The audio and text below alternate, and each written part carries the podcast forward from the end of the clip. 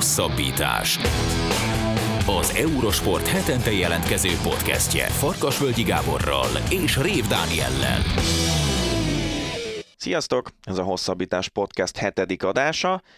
A mai első témánk a labdarúgó válogatottunk világbajnoki selejtező mérkőzése lesz, amelyet Lengyelország ellen játszottunk, hiszen a San Marino elleni győzelemmel olyan nagyon nem akartunk foglalkozni, illetve kitérünk arra is, hogy mi történt az U21-es Európa-bajnokságon a magyar csapat első két mérkőzésén.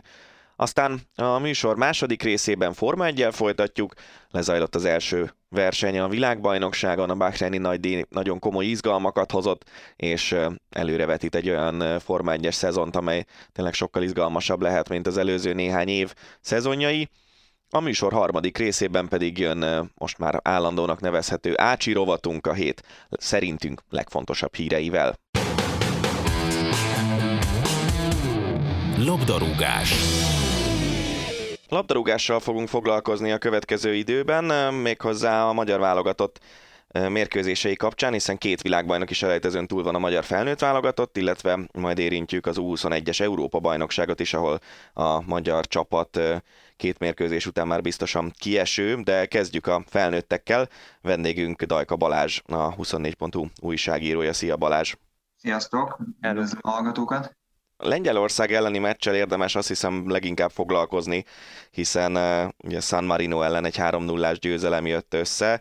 A lengyelek ellen viszont egy nagyon fordulatos meccset játszott a válogatott, és végül 3-3-as döntetlent. Uh, mi a véleményed az ott mutatott játékról? Előzetesen abszolút aláírtam volna a döntetlent, így, hogy azért 2 0 vezettünk, és szerintem egy 59 percig szinte tökéletes teljesítmény nyújtott a csapat, így azért így azért van bennem némi csalódás, de, de szerintem azt, amit összeláttunk ettől a csapattól, hogy nem ijed meg a nála papíron erősebbnek tűnő csapatoktól, az, az nagyon jó volt látni, most is működik.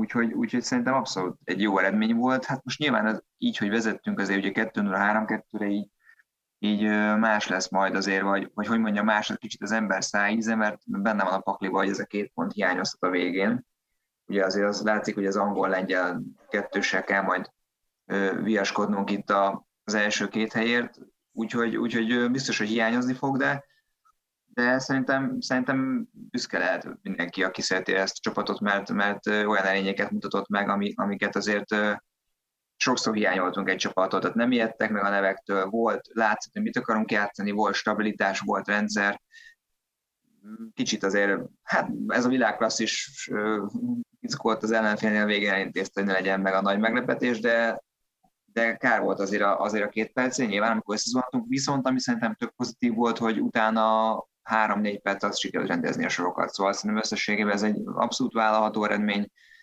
Nyilván mindenki lehet egy kis hiányérzet, de mondom szerintem azért, ahogy így nézegettem így a különböző szurkolói formokat, előzetesen mindenki azt mondta, hogy egy X, X bőven jó eredmény. Most már azt jelenti, hogy 8 mérkőzés óta veretlen a magyar válogatott. Én azon gondolkodtam, hogy, hogy amit előbb elmondtál, hogy volt tartása a csapatnak, hogy olyan erényeket csillogtattunk meg, amit korábban nem, hogy én megkockáztattam, anélkül, hogy nagy szavakat használnék, hogy az utóbbi, hát lehet, hogy évtizedek egyik legjobb kapitányi választása a Marco Rossi.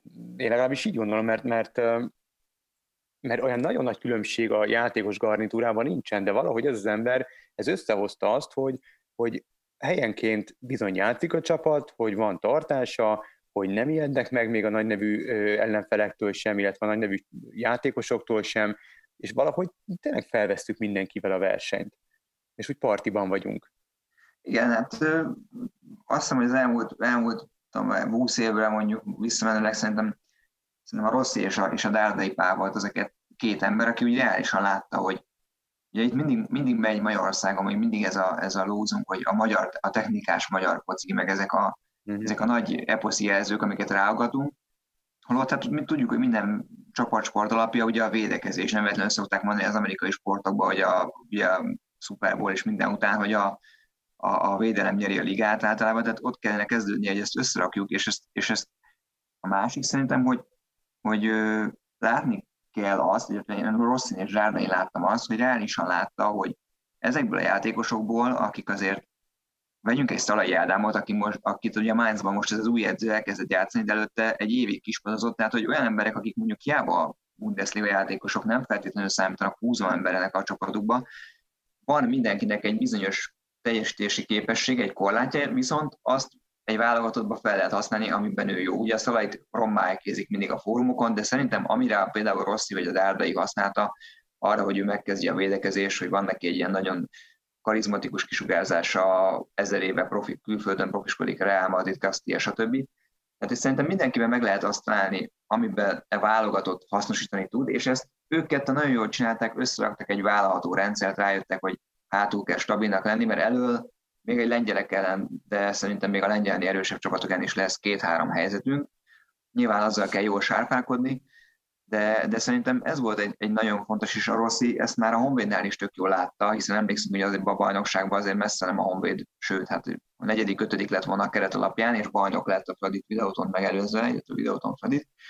Tehát, hogy szerintem egyrészt ami kell egy az, hogy, hogy felnézzenek rá a játékos, ugye ez a Dárdajnál is megvolt, mert azért neki volt egy nagyon komoly játékos karrierje, Rossi valahogy ért hozzá, egy olyan országból jön, Olaszországból, ahol ugye minden a tek, mindennek a taktika az alapja, és minden le van kottázva és szájbarágva, ez látszólag itt megvan a válogatottnál is, hiszen ha kiesnek emberek, aki a helyére lép, egyből tudja, hogy mit kell csinálni, érti ezt a szisztémát.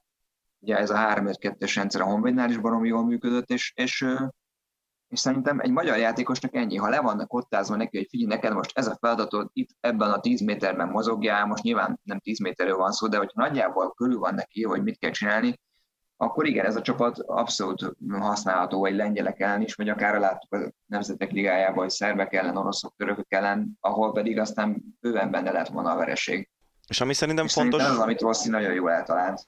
Ami meg Rossi kapcsán, meg a Rossi és a játékosok kapcsán fontos, hogy, hogy valahogy az olasz néplélek, meg a magyar néplélek, ez szerintem hasonlít egymásra egy kicsit, és főleg a sportban. Nagyon-nagyon hasonló tulajdonságai, hasonló hozzáállása van az olaszoknak is a sporthoz. Ugye ezzel kapcsolatban beszéltünk néhány héttel ezelőtt, amikor Márta Bencével a Gulácsi Péter féle család az család posztról beszélgettünk, hogy Olaszországban is nagyjából a, a foci közeg hasonló, mint a magyar, de úgy egyáltalán a sportközeg nagyon hasonló, úgyhogy szerintem Rosszinál ez is fontos, hogy, hogy azért ő valahogy mégis oké, okay, hogy teljesen más kultúrából és egy sokkal magasabb szintű foci kultúrából jött, de valahogy ezt a magyar népléleket, ezt magáévá tudta tenni, és az olasz, olaszos dolgokat meg át tudja adni a csapatnak úgy, hogy ők ezt tényleg felfogják. Igen, ez, ez is benne lehet egyébként.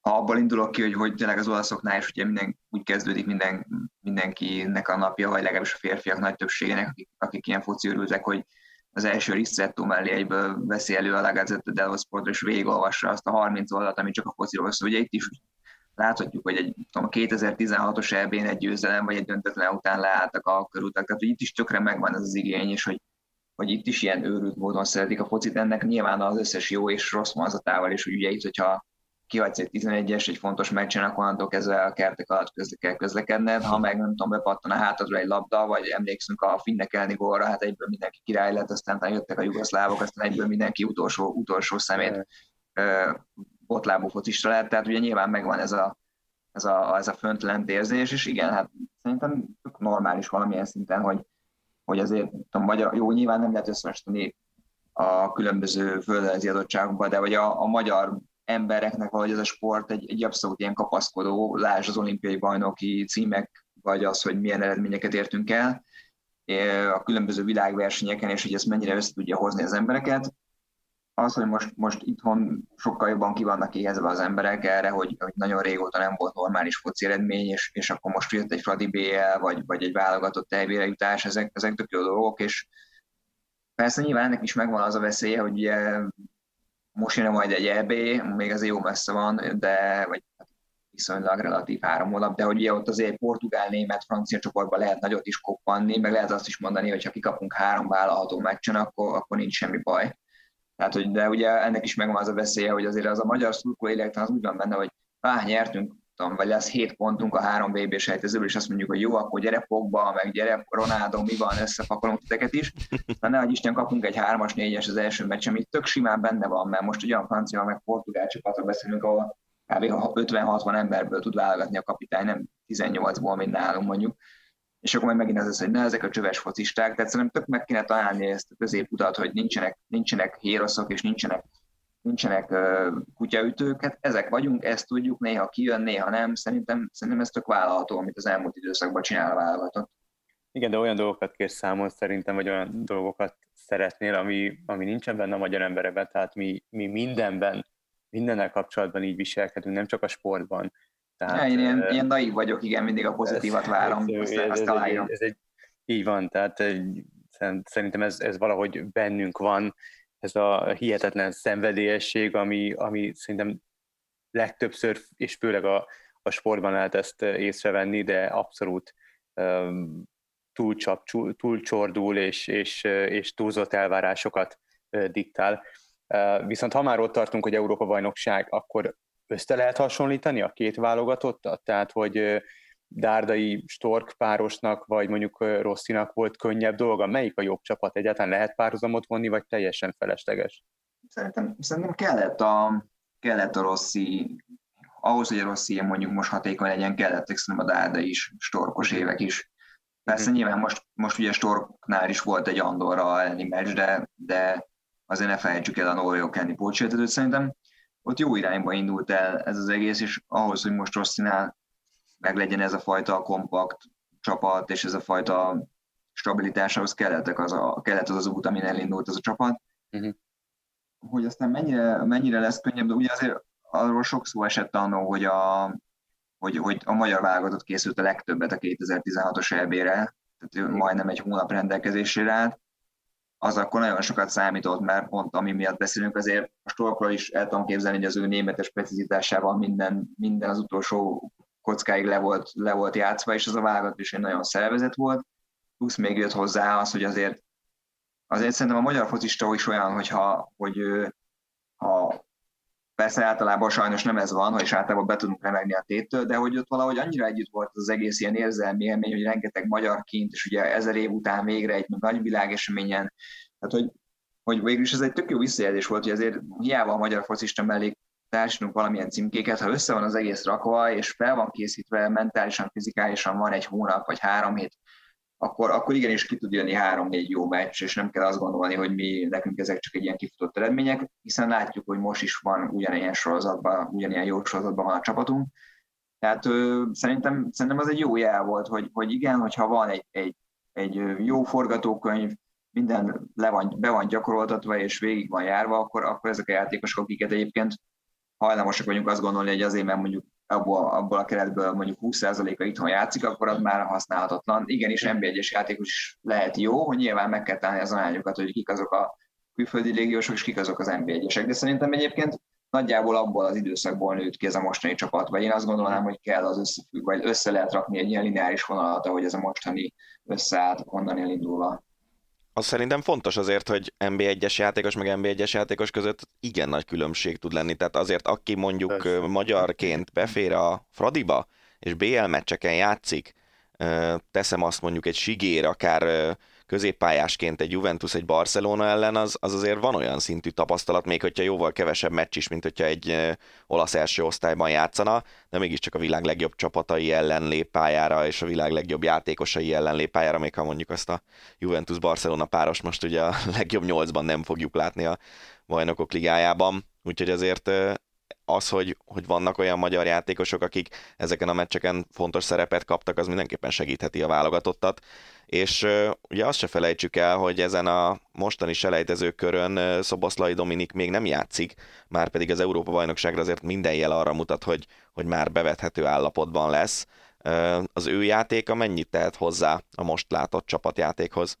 Hát, hogyha egy egészséges és, és olyan formában lévő, mint amit ősszel látunk tőle, akkor szerintem abszolút sokat Nyilván ugye nála is benne van azért, hogy, hogy pont eleget szerepelt abban, a, vagy annyira a médiában, meg a, a nemzetközi ponton, hogy az ellenfelek is ismerjék, de, de ha csak abból indulunk ki, hogy mondjuk szerintem nem is tudom, talán Rossi mondta róla, hogy, hogy nem sok játékos látott a karrieresen így rúgni a pontugásokat, tehát ha már lesz, lesz mondjuk egy ilyen előnyünk, ugye egy, egy akár egy szabadrugás amit már ugye megcsillantott párszor válogatottban, tehát ezek nagyon sokat számítottak egy-egy kérdezett meccsen, de, de az a fajta kreativitás is, amit ő képvisel, abszolút jól, jól fog jönni, úgyhogy, úgyhogy biztos, hogy még sokat fog ez a válogatott erősödni általa.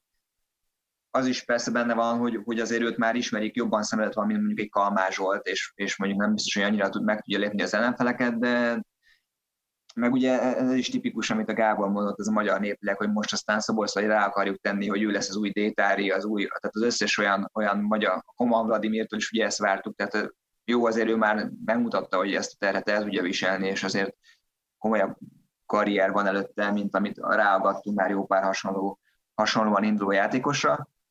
Szerintem ő abszolút rendben van, tehát ő, ő ezt tudja, ezt a szerepet felvállalja, mentálisan is, is képes elbírni ezt a terhet. Nagyon bízom benne, hogy ebből a sérülésből vissza tud jönni, úgyhogy mondjuk azért Lipcsében még, még bedobálják egy kicsit ott a bajnokság végén, hogy játékba legyen, mert azért most itt nem is tudom, három-négy, tehát talán ott december környékén játszhatott utoljára, úgyhogy azért, azért ez elég hosszú kihagyás, és, és mondjuk innen azért nehéz lesz visszajönni. Nyilván ő is azt fogja látni minden, még ha nem is olvassa napi szinten, de hogy minden onnan ez jön majd, a, ahogy közeledik az EB, hogy na, Szoboszlai mennyire lesz játékban. Úgyhogy jó lenne, hogyha ez nem a nyomná agyon, vagy legalábbis nem lenne az, hogy ez a túlzott elvárás, hogy neki most egészségesnek kell lenni, játszania kell. Ha, ha minden rendben van nála, akkor szerintem ő, ő nagyon kell oda előre az a fajta, az a fajta kreativitás, az a fajta profizmus, amit ő hoz a csapatba. Igen, azért az az jó hír vele kapcsolatban, hogy minden bizonyal a Lipcse is úgy fogja értékelni, hogy ha főleg ha már eldől a bajnoki cím kérdése, meg már nincsenek nagyon úgymond tét meccsei a Lipcsének, hogy nekik is fontos az, hogy Szoboszlai játszon már ebben a szezonban a csapatban, és így a következő szezonra már kvázi teljes értékű játékosként menjen oda. Na igen, biztos, vagyok benne, hogy, hogy ők ezt így megpróbálják felépíteni, tehát nyilván attól is függ, amit te is mondtál, hogy éppen hogy állnak, hogy állnak a bayern kapcsolatos versenyfutásban, vagy bayern szembeni versenyfutásban, de hát nem véletlen, hogy ők így megvették, és biztos, hogy, hogy van ott egy kon- konkrét koncepció, hogy akkor legyen mondjuk 20 perc, 30 perc, félidő, és hogy szépen lassan beépítsék, hiszen hiszen gondolom, hogy őt úgy vették, hogy, hogy azért előbb-utóbb húzó ember legyen, most ez elég megesen alakult számára, hogy egyben egy sérüléssel indít, de, de szerintem, szerintem még ez így pont, ha minden abban az ütemben halad, ahogy, ahogy írogatták, akkor szerintem abszolút jó lesz, ideális lesz arra, hogy Nyilván ez jól is jöhet, hogy nem lesz rommá játszatva tavasszal, tehát az ő frissesség adott esetben, meg az a fajta éjség, ami biztos meg lesz benne azzal, hogy nem játszott most hónapokig, az még akár a jól is jöhet a válogatott szempontjából. Ha már Szobosztai Dominikról beszélünk, akkor, akkor beszéljünk már a, a, a fiatalokról, a jövő Szobosztai Dominikjairól, a jövő reménységéről, akiknek hát nem feltétlenül úgy sikerült eddig a nagy tornájuk, az idei nagy tornájuk, ahogy azt remélték, bár nem tudom, hogy, hogy mi volt itt az előzetesen kitűzött cél, minden esetre az U21-es válogatott kikapott két mérkőzéséből kettőt elvesztett, és már nincs esélye a továbbjutás, és ráadásul még a hollandok ellen a nehezebb mérkőzés hátra van, mert hogy játszottak egyet a németekkel, a románokkal, és majd jön a hollandok elleni.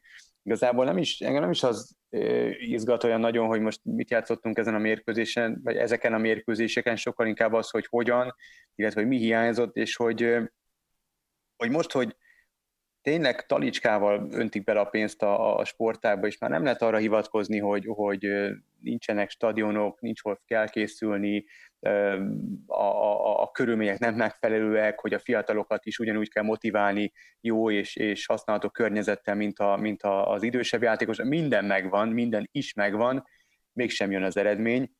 Milyennek az oka szerinted Balázs? Itt, itt szakmai dolgokban kell turkálni, és, és kéne egyszer legalább annyi pénzt áldozni egy külföldi szakemberre az utánpótlás terén, mint amennyit mondjuk az infrastruktúrára áldoznak, vagy teljesen máshol kell keresni a megoldást. Hát ugye a külföldi szakemberek azért voltak, mert ott is volt német vonal. jó, de mondjuk egy, egy neves, tehát tényleg idehozni valakit, a, a, nem tudom, az Ajax az, amit, amit mindig hallunk, mm. nem? Igen. hogy, hogy az Ajax utánpótlás nevelése, vagy, vagy mondjuk a, a nem tudom, egy ilyen Rangnick szintű embert, aki, aki felépítette ezt az egész Red Bull birodalmat. Tehát amikor szakember akkor egy ilyenbe gondolkodom, nem lebecsülve az eddig itthon dolgozókat, csak egy igazán nagy nevet, tehát aki tényleg irgalmatlan pénzbe kerül, mint amennyi pénzt ráköltenek az infrastruktúrára. Hát egy próbál biztos megérne, ugye azért nehezebb ez, mert most mert egy szövetségkapitány mondjuk a felnőtt esetben, esetben általában készjátékos kap. Ugye a fiataloknál azért, azért ha lenne is egy ilyen kinevezett ember, aki koncepciót letenne, attól még ugye a klubok napi munkájára nem biztos, hogy lenne rálátása. Szerintem egyébként, amit te mondtál, az egyik kulcs szó az az, hogy, hogy pénz, hogy irgalmatlan mennyiségű pénz van, és tényleg minden, megcsinálták a létesítményeket, nagyon jó, hát ugye nem is tudom pár, de biztos olvastátok, hogy a, a Puskás Akadémia egyik cselégiósa mondta, hogy hát megütötte a főnyereményt azzal, hogy ide igazolt, és hogy azt gondolom egyébként, hogy néztem itt a, a, a magyar német meccsen, hogy a, már csak azokat is, hogy, hogy ugye nálunk például egy haladás játékos is játszott MB2-ből, amivel az égvilágon semmi baj nincsen, csak, mhm. csak, csak miért csodálkozunk, hogy mondjuk az a srác, aki, akinek 150 ezer euró az értéke a transfermárknál, az mondjuk szembe találta magát a pályán egy, egy olyan sráccal, aki a, a Wolfsburgba játszik, és 17 millió euró a tagsája a transfermárk, és, és van neki 26 Bundesliga meccsen, 5 gólja, meg 4 gólpassza. Tehát, hogy teljesen más lépték volt, és mhm. valahol szerintem az egésznek ez az ördögi kör az, hogy, hogy Például borzasztó nehéz lehet, azt szoktam gondolkodni néha, hogy milyen, mit tud mondani mondjuk egy Fradi utánpótlás edző a gyerekeinek. Ugye mondjuk ott van egy U15-ös Fradi csapat, nyilván ha ott játszol és minden héten a Fradi mez rajtad van, akkor az lenne az álmod, hogy majd te is játsz a, a BL-be, a Fradiba. De most ha megnézitek a, a Fradi BL csapatát, ugye a Rebro azért a külföldiekre épít, de ezzel nincs is gond, mert szerintem, szerintem ő ezzel a kerettel tudta elérni azt, amit, amit akart, nem véletlenül mondjuk olyan közönségkedvenceknek számító egyébként a magyar foci termékének számító emberekről, mint a Vargaland vagy a Böder tök könnyen lemondott, hiszen nem tudta berakni a saját rendszerébe. Tehát, hogy nincs az a baj, hogy a Rebrov külföldiekre épít, csak mondjuk mi lesz a jövőképe egy 15 éves fadi focistának, aki ugye szeretne majd ebbe a klubba játszani, elmész az MB2-es raksárában, biztos egyébként ott is több fizetések vannak, csak valahogy én itt látom az ördögi kört, hogy mondjuk miért nem miért nem mennek ki? Ugye most már nem nagyon hallasz ilyet, hogy 17-18 éves fiatalok kimennek Hollandiába, Belgiumba régen, ezek özöllöttek ki, vagy akár Ausztriába is. De az a Szalai Attila, akit most ugye ajnároznak a, a török drukkerek, ő évekig volt kint Rapidhoz, aztán hazajött a mezőkövesbe, volt két jó éve, és aztán, aztán meg elvette, elvitte egy ciprusi csapat, majd onnan a törökök, de, de hogy manapság nem nagyon hallasz ilyet, mert hiszen miért mennek ki egy fiatal magyar srác külföldre, amikor itthon tízszer annyit keres, mint a szülei, tök mindegy, mit dolgoznak a szülei, de mondjuk egy átlagos magyar szülő, vagy egy, egy átlagos magyar tanárorvos akárki, tök jól el van, adott esetben játszik egy kicsit az NB1-be, ahol aztán nagyon nem fog megégni, az is vagy játszik, vagy nem. Tehát szerintem az egész, egész annyira saját magát nyírja ki a rendszer azzal, hogy valami sok pénz van. Ugye most kezdték el az elmúlt év, pár évben a TAO rendszerben a klubok nagyjából elkezdték az utánpótlás edzőket így, így honorálni a helyükön, de előtte mi volt? A 80 ezer forintért a Pisti bácsinak 30 gyerekkel kellett foglalkozni, abban az öt ügyessel foglalkozott, a 25-nek odadobta a labdát, hogy mennyire jó van játszál. Tehát hogy szerintem, nem tudom, az egész, ugye mond, mondtál, hiába hoznánk ide egy embert, mert attól még a klubokban az adott dolgokat kéne leoktatni, megcsinálni, és szerintem nagyon sok sebből vérzik ez az egész. Tehát, hogy nem tudom, én nem látom azt a fajta, nem látom azt a fajta motivációt általában magyar gyerekeken, mint a Szoboszlai Dominiken, de ugye nála is elmondta, neki a saját édesapja vett egy telket, ott Fehérvár környékén, ott felhúzott egy műfüves csarnokot, addig, addig piszkálta a gyereket, amíg ez kimaradt edzések után egy-két órát szabad rúgni. Tehát, hogy nagyon sok összetevőkkel, nagyon sok buktatója van egy, annak, hogy egy fiatal srácból mi lesz. Lássuk, vagy ott van Nagy Ádám példája, akit egyébként elhajtottak volna, mert kicsi volt, satnya volt, aztán, aztán szerencsére utána nyúltak egy páran, és megmentették őt a magyar focinak, de hogy kiválasztásra is borzasztó nagy gond van szerintem. Tehát, hogy ugye ez a csomó klub van, aki kirakosgatja az oldalára, hogy na, megnyertük az U15-ös bajnokságot, 100 góllal vezetjük az U16-ost, oké, okay, de mi lett abban az U16-os csapatban mondjuk négy év múlva hányan fognak a felnőtt csapatba játszani? Tehát, hogy uh-huh. ugye ez az állandó eredményhajszolás, tehát nem arra, nem, nem hiszem egyébként egy klubnak akkora dicsőség egy U16-os bajnokságot megnyerni, illetve az, csak mondjuk abban a csapatból tök jó lenne a négy évvel később látni pár embert az NBA-be focizgatni. Tehát szerintem nagyon sok, tényleg nagyon nehéz, ez összetett folyamat, csak, csak nem tudom, hogy nálunk miért nem működik ez mondjuk az elmúlt tíz évben, és ugye Csányi Sándor is mindig elmondja ezekbe az évértékelőjekben, hogy kevés fiatal játszik az NBA-ben. Hát most megnéztem a, az előző fordulóba a Puskás Akadémia, Fehérvár meccsen játszott a mostani U21-es keretbe beférő arcok közül játszott az egyik csapatba kettő, a másikba egy. Az igen. Ja, a Kis Tamás és a Dajcsa a felcsútba, és a, és a Fehérvárba volt a Bolla, illetve még egy Szabó Levente nevezetű srác. Az egyikben nyolc, a másikban hét külföldi volt. Tehát, hogy oké, okay, nincs ezzel baj, mert nyilván az eredményt kell hajszolni, még egy Puskás akadémiánál is, aminek benne a nevébe is benne van, hogy akadémia, és már én megértem, hogy a második helyen állnak, és nem fognak 18 éves srácokat játszani, csak akkor mondjuk annak a 18 éves srácnak megint mi lesz a, a jövőképe ott, hogy akkor majd kölcsönadják Csákvára, MB2-be, tehát hogy Én itt látom meg igazából. Ezért, meg ez a klub ez nem azért jött létre, nem? Tehát, hogy ott a nevében is, amit mondtál, benne van, hogy akadémia. Tehát akkor mi értem az akadémiai rendszernek, hogyha külföldiekkel töltjük fel a keretet, és nem játszanak a magyar fiatalok. Tehát, hogy én meg nem értem, hogy miért kell második helyre hajtania egy, egy nem tudom hány életszámú kisvárosnak, akármilyen, nem tudom, Isten őriz, hogy bármit meg, amivel megbántok akárkit. Tehát, hogy, hogy ezt, én ezt nem értem. Tehát ennek nincs értelme, mert, mert lehet, hogy pont egy ilyen, ilyen ö, ö, utánpótlás képző csapatnak kéne lennie, mondjuk a Puskásnak, amelyik ott van az NB1-ben, tehát egy tökéletes helyszín arra, hogy a, a fiatalok egy, ott, egy, egy első osztályú ligában pallérozódjanak, és, és fölvegyék az NBA egy ritmusát, és bocsán, mondjuk jól szerepeljenek az utánpótlás válogatottakban. Igen, de, de azt hiszem, hogy, hogy ők úgy vannak vele, hogy, hogy nyilván mivel, hogy a sportban azért az eredmény fontos, ők, ők, ők ezt most előtérbe helyezték, más kérdés, hogy ez így visszásan néz ki, hogy amit te is mondtad, még a nevükbe is ott hordozzák, hogy mi lenne a, a, a feladatuk elvileg. Szerintem ott átfordult ez a dolog, de, de most mondhatjuk a Diós Győrt is, ahol mióta ez a horvát edző van, azóta egyetlen fiatal se kapott szerepet, sőt mezőkövesden Pintér Attilánál például nulla percet játszottak idén a, a, a fiatalok, akik mondjuk beférjenek ebbe az 21-es korosztályba. Nyilván az nincs baj, hogy valahol van egy ilyen felvállalt koncepció, hogy nem a magyar focit kvázi nagy összes érdekét nézzük, hanem, a, hanem az, hogy a mi klubunk jobban szerepeljen az nba és legyen negyedik, ötödik hely. Más kérdés, hogy mondjuk egy mezei magyar dukkel azt mondja, hogy most egy mezőköves negyedik, ötödik helye, az most mennyit ér és nem, lehetne, nem lenne jobb, ha mondjuk két-három fiatal betennénk, de emlékszünk, volt ez a fiatal szabály pár éve, igazából azt is pár klub kihasználta, ugye ott, ott egy meghatározott összeg járt azért, hogyha a 20-as játékosok játszottak, volt három-négy klub, aki ebből jól el volt, és, és emlékszem, hogy a Honvéd idejében még a, még a Hemingway elnök úr még mindig figyelt is erre, vagy kvázi így, hát ez nem volt kimondva, de lehetett tudni, hogy az edzőknek meg van mondva, hogy, hogy akkor 7-8 ember mindig játszom, mert abban ugye van egy, egy állandó bevétele a klubnak, de még ott se lehetett, nyilván volt négy-öt klub, aki meg pont nem érdekelte, mert volt olyan költségvetése, hogy ne az a pár millió forint hiányozzon nekik, vagy pár tízmillió forint. Azt mondták nekünk eredmény kell, és hogyha ha már egy edző rajta van a nyomás, akkor nyilván ha te ülsz ott, akkor lehet, hogy te is azt mondod, hogy egy 30 éves szerbet játszhatsz mondjuk belső védőként, és nem egy 18 éves magyart, aki lehet, hogy benne van két hiba, és akkor utána azt hallgatja az egész csapat, hogy miatt a, csapattól, hogy miatt nincs most match prémium, meg nem tudom mi minden. Tehát, hogy szerintem, szerintem ez egy valami vétető döntés, csak ugye amikor a 12 nb 1 csapatból mondjuk 7-4-8-nál ezt a tendenciát látod, akkor, akkor nem csodálkozol rajta, hogy egy jön egy 21-es magyar-német, és akkor 0-3, és alig lövünk kapura, vagy el sem, át sem megyünk a félpályán kis túlzással. Ami nekem ebben az EB szereplésben még nagyon érdekes volt, és még nyilván nincs vége az EB szereplésnek teljesen, de az első két meccs alapján, az az, hogy a románok ellen e, az egy 50-50-nek nevezhető meccs volt, lehet, hogy egy kicsit esélyesebbek voltak a románok, de, de azért az egy egyértelműen nyerhető meccs volt, mint mondjuk a németek vagy a hollandok elleni meccsünk. És megkap egy fél idő alatt, vagy 40 perc alatt egy középcsatár két sárgalapot két olyan szabálytalanságért, ami az ellenfél kapuja előtt történik meg. És számomra ez az, ami, ami felfoghatatlan, és nem tudom hova tenni ezt a dolgot.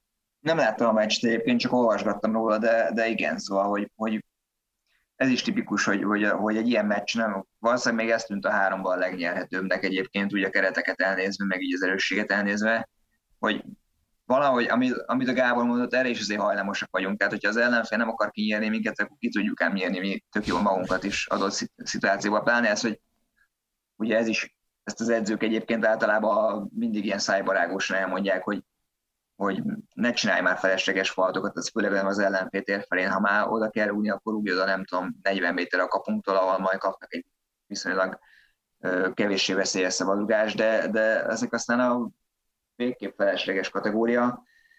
Ez is ugye furán jött ki, mert egy olyan srác, aki, aki pont külföldön játszik, Hollandiába játszik, tehát neki igazából húzó embernek kéne lennie.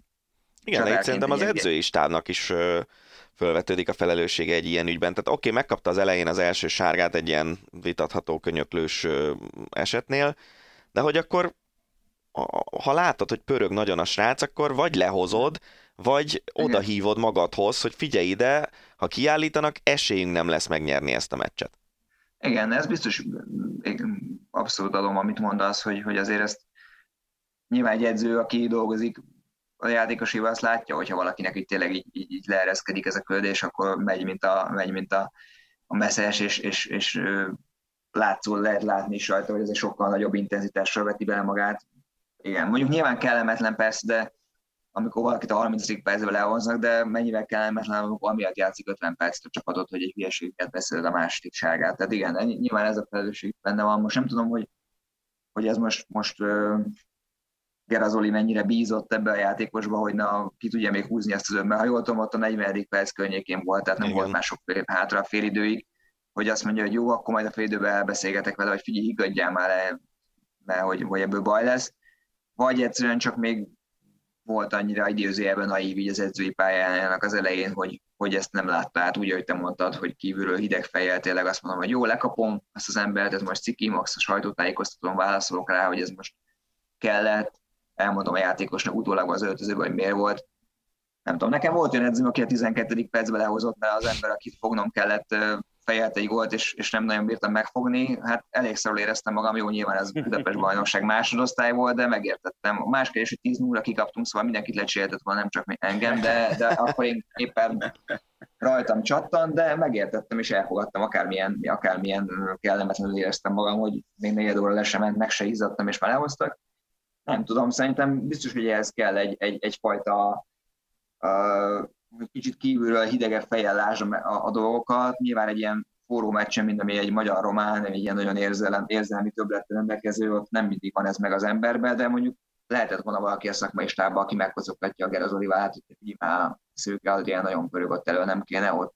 Vagy tényleg, amit te mondod, csak hívja ki magához, és egy fél percig mondja neki, hogy ez vegyél vissza, húzzuk ki az első fél időt, mert azért ekkor előtt nem szabad adni egy, egy ilyen tornán, hogy azért 50 percet játszol. Még így is vezettünk persze, de valahol bele volt kódolva a meccsbe, hogy 10 emberrel ezt nem fogjuk tudni kihúzni. Abszolút. Jó, azt hiszem, hogy nagyjából e, e, ezekre a témákra akartunk kitérni. Balázs, köszönjük szépen, hogy a rendelkezésünkre álltál, és fogunk még, szépen. fogunk még beszélgetni a magyar futball helyzetéről.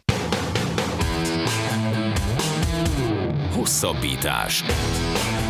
Az Eurosport hetente jelentkező podcastje.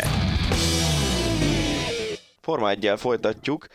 Német Dániellel az eurosport.hu újságírójával. Szia Dani! Sziasztok! Köszöntöm a hallgatókat!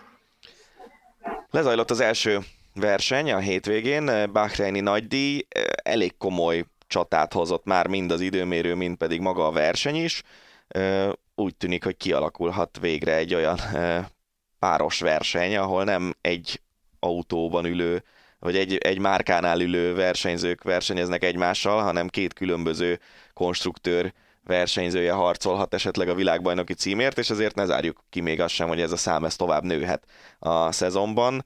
Hogy tetszett neked az első hétvége, Dani? Tetszett, izgalmas volt, és végre egy kicsit a hype-hoz felnőtt, mert hogy itt a, a teszteket követően már folyamatosan arról beszéltek, hogy a Red Bull közel lehet a Mercedeshez, talán egy picit előtte is, de azért láttunk már ilyet párszor az előző években, amikor úgy tűnt, hogy az egyik csapat egyik versenyzője közel lehet a Mercedeshez, aztán utána jött a, a valóság, arcul ütött mindenkit rögtön az első versenyen, fél másodperccel, vagy akár még nagyobb előnyen a Mercedes a mezőny előtt volt. Aztán volt, hogy utána egy picit konszolidálódott a helyzet, de a végén mindig a Mercedes dominált a szezon legvégére. Most úgy tűnik, hogy picit közelebb vannak egymáshoz, és hát megkaptuk azt a párharcot, amire nagyon régóta vártunk.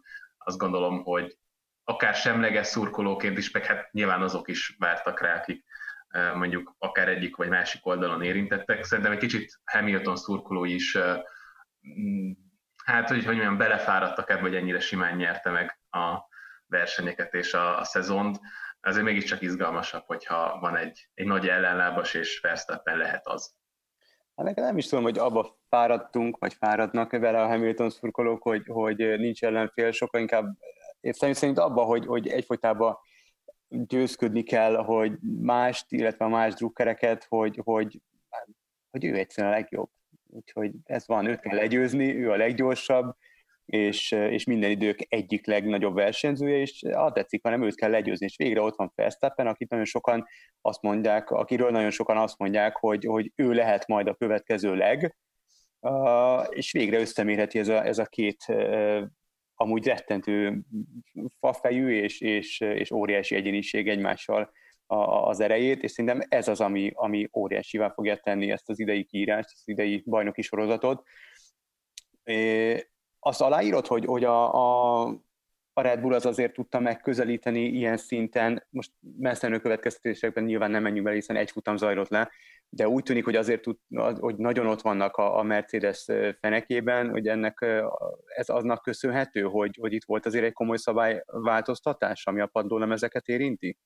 Egyértelműen már csak azért is, mert úgy tűnik, hogy a Mercedes koncepcióját ez egy picit jobban érinti. Ugye itt arról tör, az történt, hogy a padlólemezből kivágtak egy-egy darabot a hátsó tengely előtt, az éléből néhány centit lejjebb kellett vágni, és ezzel picit ugye csökkent a leszorító erő, ez volt az FIA-nak a célja. Itt ilyen gumikimérés és egyéb szempontokra hivatkozva döntöttek emellett, és a Mercedes, ha jól számolom, akkor nagyjából két másodpercen kívül veszített a, a tavalyi szezonhoz képest, és a, a Red Bullnál az időveszteség az jóval alacsonyabb volt, mint 1,3 másodperc környéke. Tehát az látszódik, hogy csak a szabályváltozásnak köszönhetően egy ilyen 7 tizedes különbség van a két csapat között, és ugye a Red Bull ennyit tudott hozni a szabályváltoztatásra, hogy miről is van szó itt a koncepció terén. Ugye a Red Bullnak úgy néz ki az autója, hogy meglehetősen agresszíven előre dől, tehát a, az autónak az eleje egészen közel van, a, az aszfalthoz, a hátsó rész egy picit magasabb, ezzel szemben a Mercedes egy laposabb koncepciót használ, és itt a szabályváltoztatással pont a, a leszorító erőt tudták egy picit megváltoztatni, ezzel belenyúltak az autó egyensúlyába, és, és erre a szabályváltoztatásra könnyebben tudott reagálni a Red Bull, mint a Mercedes. Ugye ezt mondták a Mercedesnél, hogy egyszerűen tudtak mit kezdeni ezzel, tehát nem lehetett átalakítani az autót ennyire rövid idő alatt, ráadásul úgy, hogy tulajdonképpen mostani szabályokkal ez az utolsó idény, tehát nem is érte volna meg, azt pedig nyilván sejtették, hogy így is jók lesznek, csak mondjuk nem fél másodperccel lesznek a mezőny előtt, hanem kicsit szorosabb lesz majd a küzdelem akár a Red bull szemben, de persze ez változhat még, de ők is nagyon fogadkoztak, hogy azért ki fogják találni ezt, hogy hogyan tudnának picit javulni. Mi az értelme szerinted annak, hogy azon kívül, amit hivatalosan kommunikálnak, hogy gumikopást kímélés, hogy egy, tényleg egy új éra kezdődik majd 2022-ben, ami az autók dizájnját, meg egy csomó külső és belső elemét illeti, hogy még 2021-re egy picit módosítottak a szabályokon. Elképzelhető, hogy az is szerepet játszott benne, hogy az előző idény ez nagyon egyoldalú lett, és akkor, amikor kiderült, hogy nagyjából ugyanezekkel az autókkal fognak versenyezni koronavírus járvány miatt 2021-ben is, és az új szabályrendszert azt eltolták 2022-re. Ezen sokan behúzták a következő idényt is automatikusan Hamilton mellé, látva azt, hogy a Mercedes az végig dominálta a 2020-as idény. Szóval ott lehetett a, a szabályalkotók fejében az az elképzelés, hogy picit legalább próbáljunk változtatni ezen, hát ha sikerül kicsit közelebb hozni egymáshoz a mezőnyt, és ha ez volt a szándék, akkor ezt úgy tűnik, hogy nagyon jól eltalálták, hiszen itt nem csak arról van szó, hogy a Red Bull és a Mercedes között csökkent a különbség, de a középmezőny is elképesztően szorosnak tűnik. Tehát úgy néz ki, hogy négy-öt csapat között adott esetben két-három tizednyi különbség lehet, és egy-egy hibának nagyobb jelentősége lehet, pályáról pályára változhat az, hogy milyen sorrendben érnek célba, és Um, hát itt például a, akár a Q2, Q3-ba való bekerülésért is komoly csata folyhat, és nagyon sok múlhat azon, hogy például kinek milyen szerencséje van, például ugye most Tette példáját lehet felhozni, aki a Q1-ben két sárgazászlós szakaszba is belenézett a gyors körén. Egyébként az egyiket figyelmen kívül hagyta, és ezért meg is büntették utólag, ráadásul még a kör is rosszul sikerült neki, és nem jutott be a Q2-be tehát látszik az, hogy egy-egy hibának itt nagyon-nagyon komoly pozíciókban mérhető jelentősége lehet. Úgyhogy itt a középmezőny is érdekesebb, és az élmezőny is.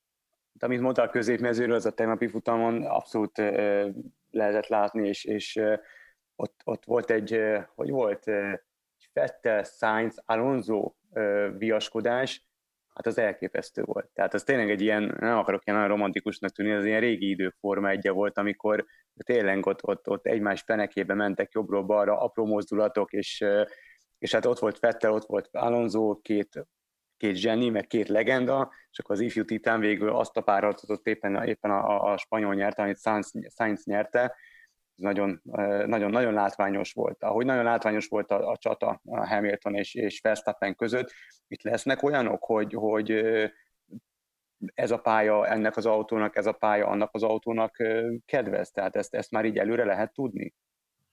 Egészen biztos, tehát kell majd három-négy verseny ahhoz, hogy biztosan kijelentessük azt, hogy a Red Bull az nagyjából ott van, ahol a Mercedes. Itt most ez a pálya, ahol azért korábban a Mercedesnek voltak problémái, vagy nem is problémái, de előfordult a múltban olyan, hogy voltak nála jobb csapatok. Ugye elsősorban a Ferrari 2017-ben és 18-ban is Fettel nyerte ezt a versenyt, hogy emlékezhetünk rá, hogy egy évvel később gyakorlatilag Lökler megnyerte ezt a versenyt, aztán technikai hiba miatt visszaesett, ugye ott a energiaviszonyelő rendszer hibásodott meg, és emiatt nyertek végül a, a Mercedesek, de az látszik, hogy ez, ez korábban sem volt feltétlenül egy Mercedes pálya, de figyelembe véve azt, hogy mennyi gyorsult a Red Bull, nyilván ez most relatív, hiszen gyakorlatban lassult a beszorító erő veszteség miatt, de ugye Mercedeshez képest jobban áll, azért, azért várható, hogy más pályákon is közelebb lesz uh-huh. a Mercedeshez, és voltak azért a múltban is olyan pályák, ahol viszont kifejezetten a Red Bull volt dominánsabb, vagy, vagy nyújtott jobb teljesítmény,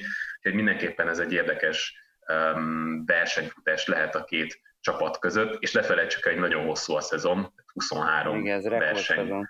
van hátra. Igen. Ez, Mit lehet mondani?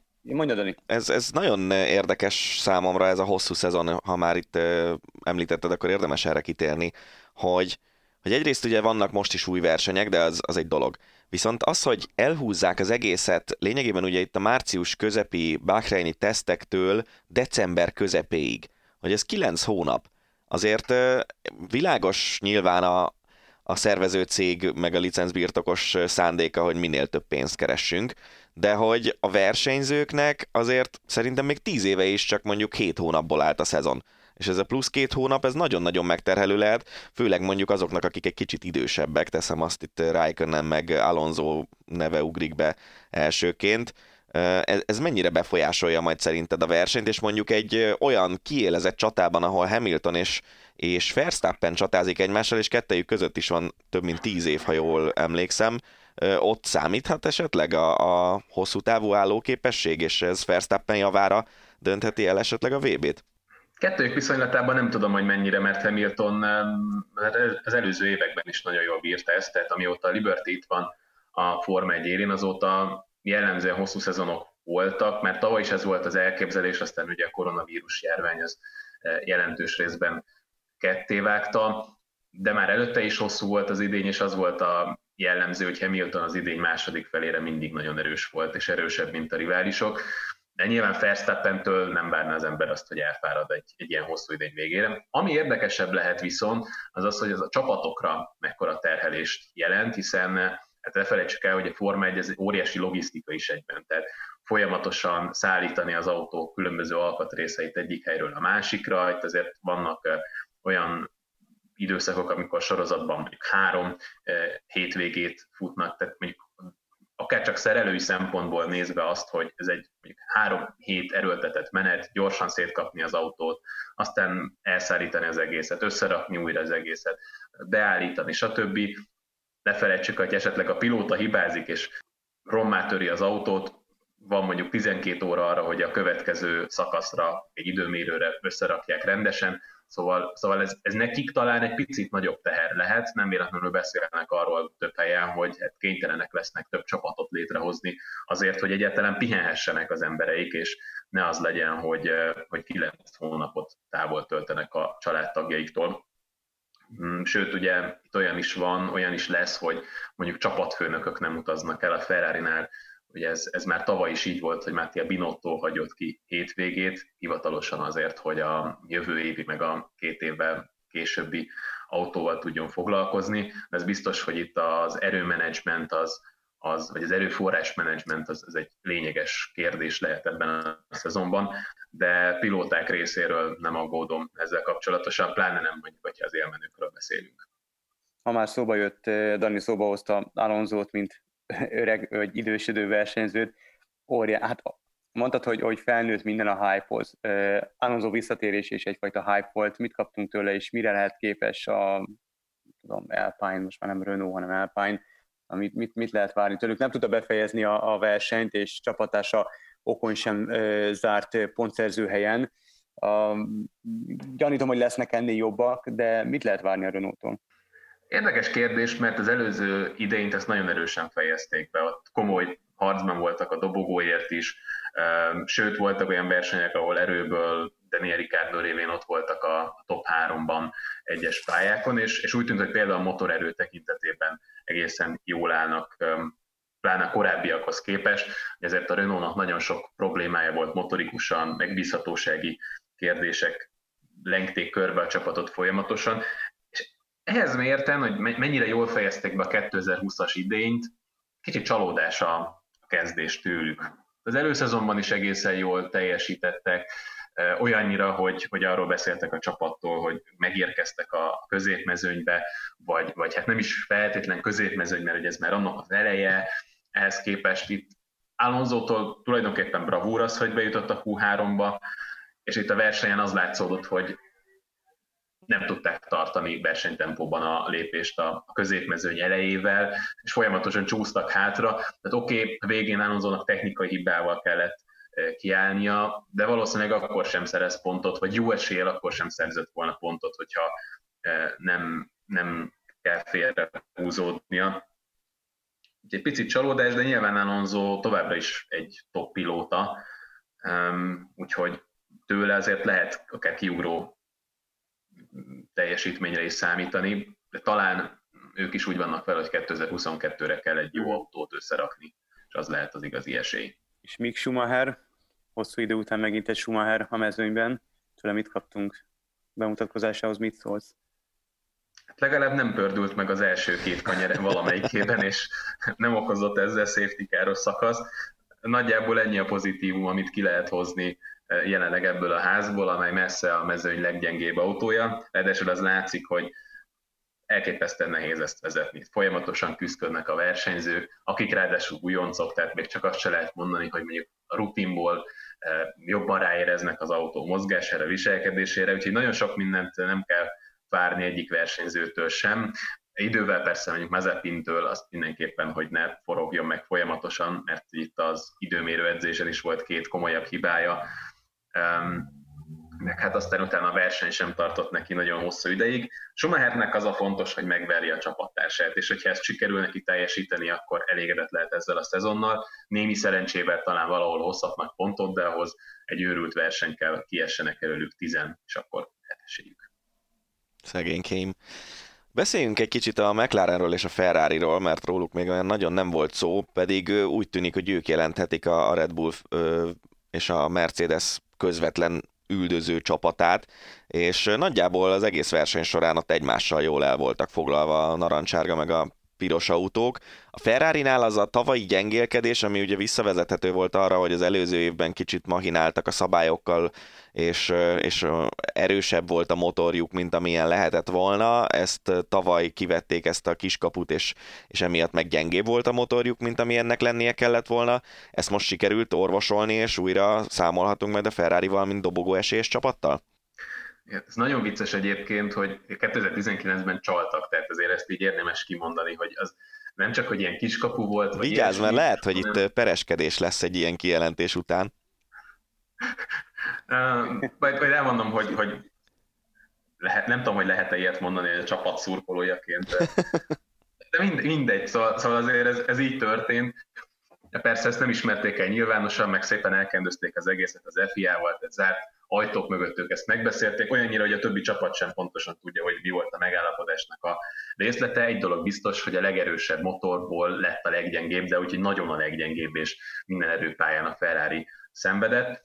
Ebben az is szerepet játszott, hogy tavaly nem lehetett fejleszteni a motor. Tehát eh, nyilván tudták az elején, hogy lassú lesz, de valószínűleg úgy számoltak fel, hogy mondjuk idény közepére a fejlesztésekkel együtt azért visszahozhatnak valamekkorát a teljesítményből. Ez nem sikerült, mert befogyasztották a motorfejlesztést, tehát egész évben ugyanazzal a visszafolytott vagy, vagy lebutított erőforrással kellett menniük, de azóta egy évet fejlesztettek rajta, számításaik szerint nagyjából sikerült visszatérniük a 2019 környéki szintre, talán azt nem érték még el, de, de jelentősen előre ugrottak, és ez már látszik, hogy Bahrein például, ahol fontos a motorerő, az egy kifejezetten jól sikerült versenye lett most a ferrari -nek. Nyilván 6. és 8. hely a Ferrari szintjén nem egy kiemelkedő teljesítmény, de az előző évekhez képest mindenképpen, vagy az előző évhez képest mindenképpen biztató.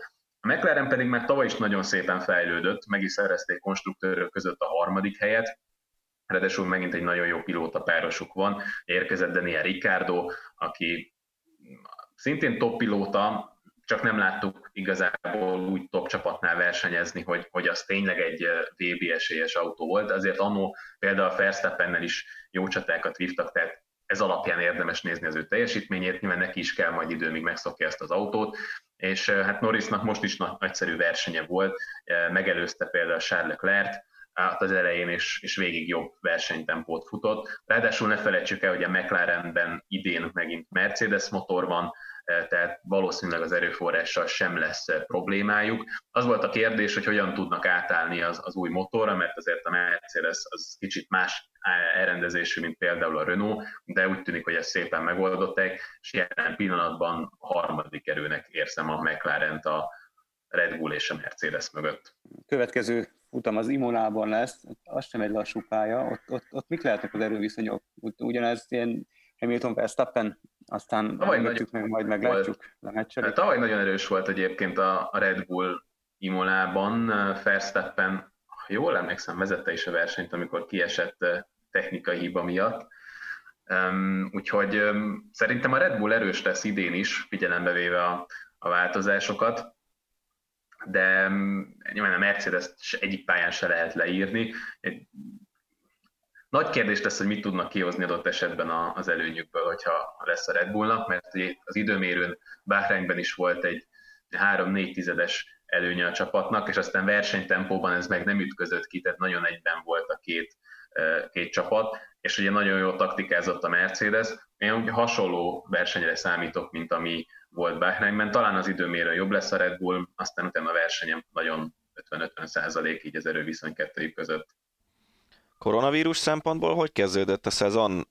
Az a buborékrendszer, amiben hát ugye kisebb megakadások azért voltak tavaly, ugye például Hamiltonnak kellett versenyt kihagynia, meg Pereznek kellett versenyt kihagynia, de hogy azért nagyjából normális körülmények között végig lehetett csinálni a szezont, ez a buborékrendszer, ez, ez tud működni akár 9 hónapon és 23 hétvégén keresztül?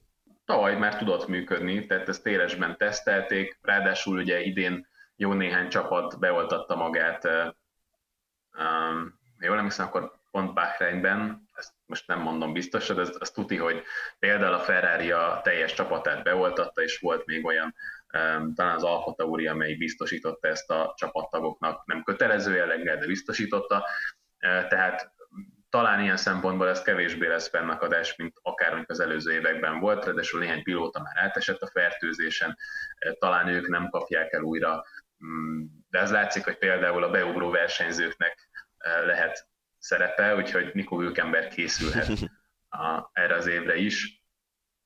Ugye le, lehet, hogy egy-két helyen lesz szerepe, de szerintem végig fog menni a szezon, tehát tavaly sikerült ezt megoldani, eh, akkor, akkor ezt, ezt idén is meg fogják tudni. Ráadásul itt javarészt azért arra figyeltek, hogy ne legyen olyan nagy nemzetközi mozgás, máskor is, hiszen a logisztika miatt az fontos, hogy nagyjából egy tömbben legyenek a versenyek, de itt azért elég sokáig maradnak Európában, e, tehát e, majd, majd júniusban lesz az, az azeri hétvége, ami volt már korábban Európa nagydíj is, mindenki eldöntheti, hogy mennyire számít európai versenynek, e, de mondjuk, hogyha még Azerbajdzsánt ide soroljuk, akkor majd június közepén Kanada lesz az első olyan helyszín, ami már nagyobb távolságot kell megtenni, és hát bízunk benne, hogy addigra javul annyit a helyzet, hogy ez már tényleg ne jelentsen problémát. Reméljük, hogy így lesz. Dani, nagyon szépen köszönjük a beszélgetést, és a következő hétvége a Forma 1-es világbajnokságon pedig majd április 16-ától 18-áig az Emilia Romagnai nagy díj lesz Imolában. Ácsi. A hét legérdekesebb hírei. Jövünk az Ácsi rovattal természetesen, elmaradhatatlan kedvenc rovatunk, ugye itt ilyenkor számba vesszük az elmúlt hét történéseit, címszavakba, cím, kis mondatokba szedjük és felolvassuk, és hogyha valamelyikünket érdekli, az éppen aktuális, akkor mondja egy ácsit, és kibeszéljük azt a, azt a hírt. Megint sportágokba szedtük igazából az elmúlt hét legérdekesebb híreit, kezdjük labdarúgással, Van Basten eltörölni a lesz szabályt, hát fiatal hallgatóink számára a Marco Van Basten neve, hogyha esetleg nem mond sokat, egy zseni volt korának legnagyobb labdarúgója, akinek uh, sajnos uh, kristályból voltak a, a bokái, és nagyon hamar tönkrementek, ezért idejekorán abba kellett hagyni a pályafutását, de fú, te szeretted őt? Van Bastent? Aha. Hát nem tudom, én uh, sose szurkoltam azoknak a csapatoknak, amikben ő játszott. Uh, uh-huh. Ne, tehát a, a, amellett, hogy elismerem a, az ő nagyságát, hogy tényleg ő egy, egy nagyon mm, a saját korának kiemelkedő klasszisa volt, de egyébként sose volt a kedvencem. Uh-huh emlékszem, hogy mi még általánosban jártam, amikor ez a három holland, Rijkaard, Van Basten, Hulit őrület volt, és, és fölvettük a, a szerepeket. Én Hulit voltam, a Veron Van Basten, a másik Rijkaard, és Andor így fotiztunk a, a, a suliba a salakosan. Én nagyon szerettem, zseni volt. No, hát eltörölni a leszabályt, mert hogy a videóbíró bevezetés óta komoly problémát okoz ez a szabály, ugyanis minden kicsit is kérdéses esetben a technikai segítséghez kell nyúlni, és hát ez megfogja a meccseket, meg, meg hát láthatjuk mondjuk a Premier Ligában mik történnek. Úgyhogy te mit gondolsz erről? Hát azért nem ez egy, ez egy lassan száz éves szabály, most direkt megnéztem. 1925-ben vezették be azt a, azt a kétfős les szabályt, amit a mai napig használnak, aztán azóta ugye kicsit módosítgattak rajta, de 25-től 90-ig nem változott semmit, ami azért szerintem nagyon érdekes. Hm.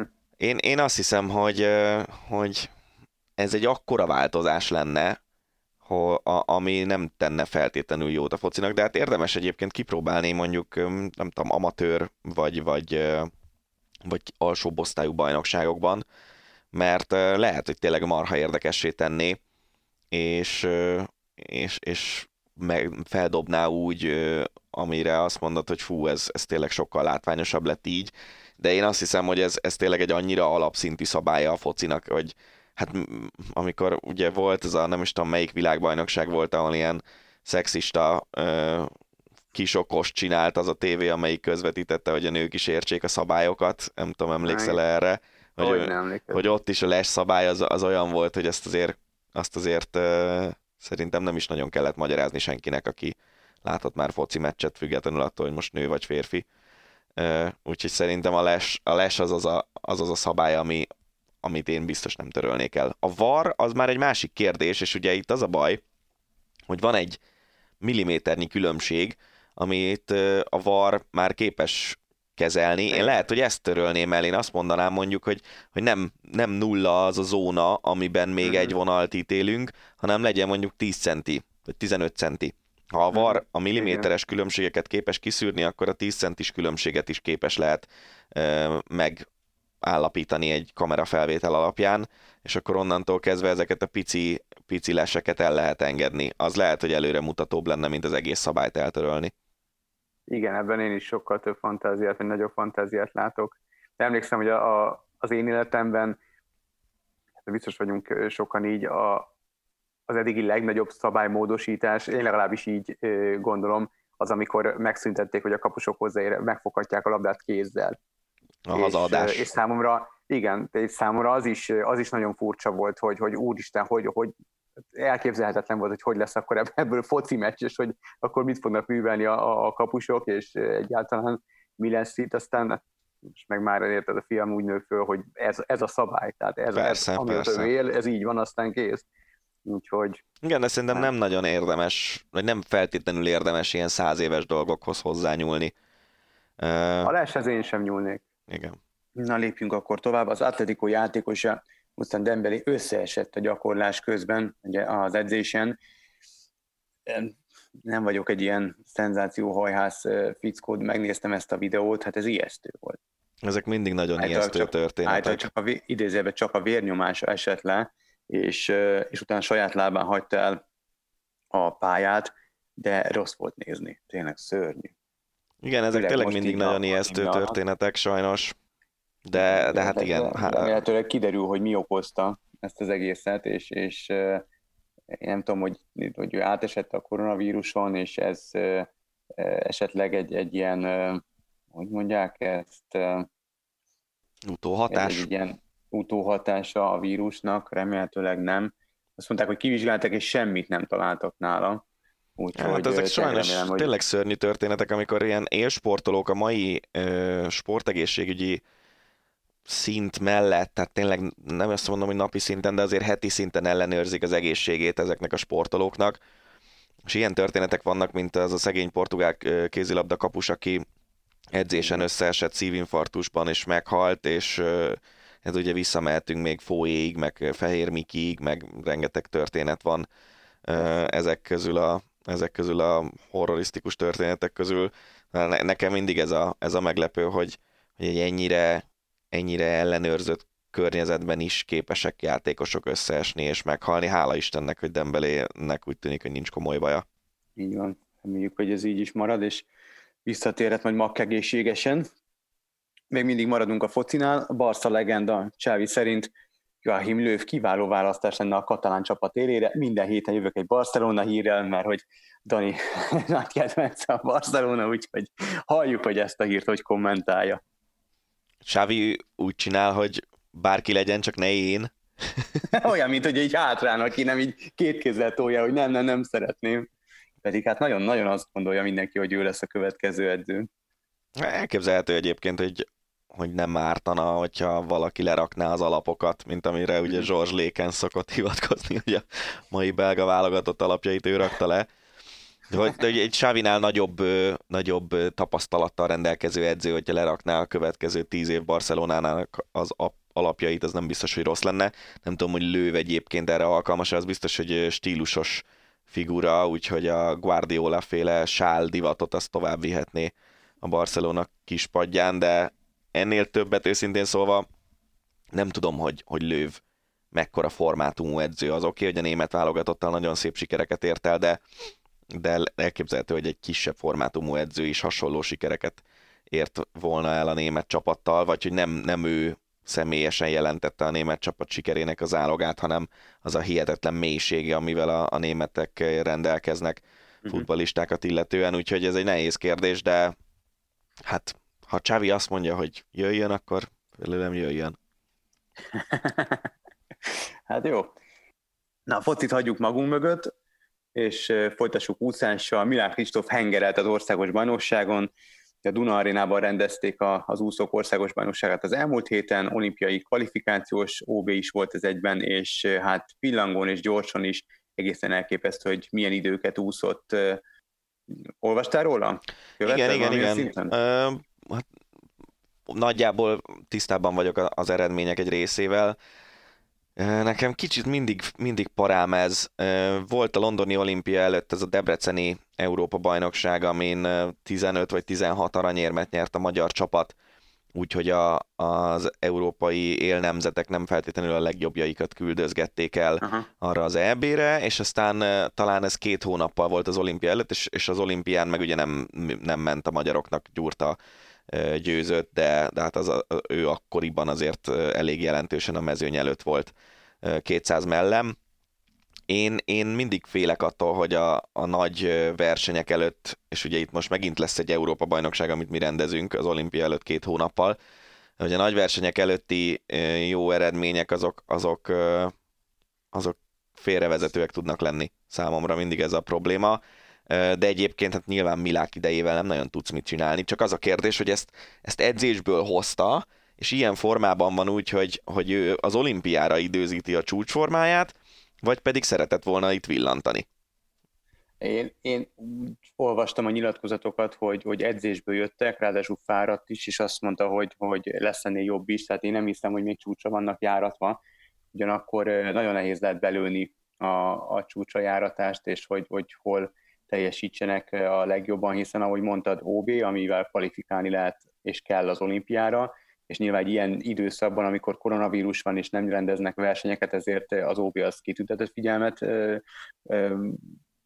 kitüntetett verseny volt, és, és lesz még az Európa-bajnokság, ahol még szintén lehet kvalifikálnia az olimpiára, és majd lesz maga a nagy verseny, az olimpia, ahol kéne hozni a csúcsformát. Tehát nem tudom, hogy gyors egymás után van háromszor lehet egy csúcsforma közeli teljesítmény nyújtani. Hát ugye Miláknál ez nem probléma, mert neki már van olimpiai szintje, de neki ez az OB nem volt fontos, és az EB is Igen. csak maximum annyira lesz fontos, hogy, hogy azért mégiscsak nyilván jobban néz ki, hogyha az ember nem tudom, nyer három aranyat az EB-n az olimpia előtt, de tényleg a, a kettő abszolút nem függ össze, és, és szerintem jobban teszik azt, hogyha itt az olimpiára koncentrálnak, mert mert az olimpián elő fog kerülni egy-két kínai, a semmiből elő fog kerülni egy-két japán házigazdától, az amerikaiak, ausztrálok ott lesznek, tehát ott az az igazi fokmérő. Most nyilván ha úgy nézzük a dolgokat, ahogy Magyarországról szeretik nézni a dolgokat, mert egyébként, hogyha azt nézzük, hogy mondjuk Ausztriához képest, vagy Csehországhoz képest milyen eredményt érnek el az úszóink, akkor nyilván ott, ott komoly fölényben vagyunk általában de, de hogyha szeretünk a, a méretünknél nagyobb országok ellen viaskodni és legyőzni őket valamiben, akkor meg úgy kell nézni, hogy, hogy az olimpia az igazán fontos verseny ebben az évben. Így van. No, hát igazából ez mind csak előjáték volt, és most következzen az a hír, ami, ami számomra így, így tényleg így mindent vitt a múlt héten, és, és igazából ezt szerettem volna első hírként megtendíteni, de akkor, akkor le, le is húzhattuk volna a rolót, és az egész ácsirovatnak semmi értelme nem lett volna. Jöjjön a múlt hét legnagyobb híre, nem állt ki a döntőre a magyar férfi válogatott, a férfi sportlövő válogatott, mert a tagok összevesztek egymással. Hát, ennél magyarabb uh, hírt én, én nem is tudok elképzelni. Kipakoltak a döntőre, így szóltak a hírek, kipakoltak a döntőre, aztán uh, aztán visszapakoltak, mert nem voltak hajlandó. A három főből áll ez a, ez a válogatott, nem volt a másik kettő hajlandó kiállni azért, és egy csapatban versenyezni azért, mert a másik csapattársuk valami eszközt felerősített a puskájára, és, és azt ők úgy gondolták, hogy szabályellenes. Miközben a Nemzetközi Szövetség kimondta, hogy nem szabályellenes. Nevezzük nevén a, a, a sportolókat, Sidi Péter és Péni István, ifja Péni István, megmondom őszintén a csapat harmadik tagjának a nevét, azt most így hirtelen nem tudom. Mindjárt előkeresem. Döbbenetes sztori. Hát a, a sztori az döbbenetes. Kitámasztó, valami műanyag, valami, valami cucc a puskán, ami kitámasztóként használhatós, de azt nem engedélyezi a, a, a nemzetközi szervezet, viszont ha föl van ragasztva, akkor már nem kitámasztó, hanem súlyként fungál, és azt már engedélyezi. Igen, Bipodnak és hívják ment... az eszközt, és Spekler Zalánnak a harmadik csapattagot, hogy egészen elnézést, pontosak legyünk. Elnézést Zalántól, hogy nem jutott eszembe a neve. De azért itt, itt valószínűleg tényleg itt a Sidi és Péni közötti konfliktus lehetett ennek az oka. Mondd, hogy mit nem értesz, mert Én azt nem értem, nem biztos, van hogy tudok szabály, segíteni. Az egészet, az egészet nem értem igazából, hogy hogy fajulhat ideig egy dolog, amikor egy ilyen óriási sportsiker küszöbén áll egy magyar válogatott, de amit én nem értek, hogyha van egy cucc, amit elvileg kitámasztóként nem engedélyez a nemzetközi szervezet, akkor mi a túróért azt használod súlyként. Ha van súly, akkor használ súlyt, nem? Tehát én ezt nem értem, és, és ezek Lehet ilyen egyébként. tudom, játék a szabályokkal, de hogyha van egy 5 grammos súly, amit föl tudsz ragasztani a nyomorult fegyveredre, akkor ragaszd föl azt, és ne, ne azt, ami kitámasztóként is használható, és ami esetleg kiakasztja a csapattagodat. Nem?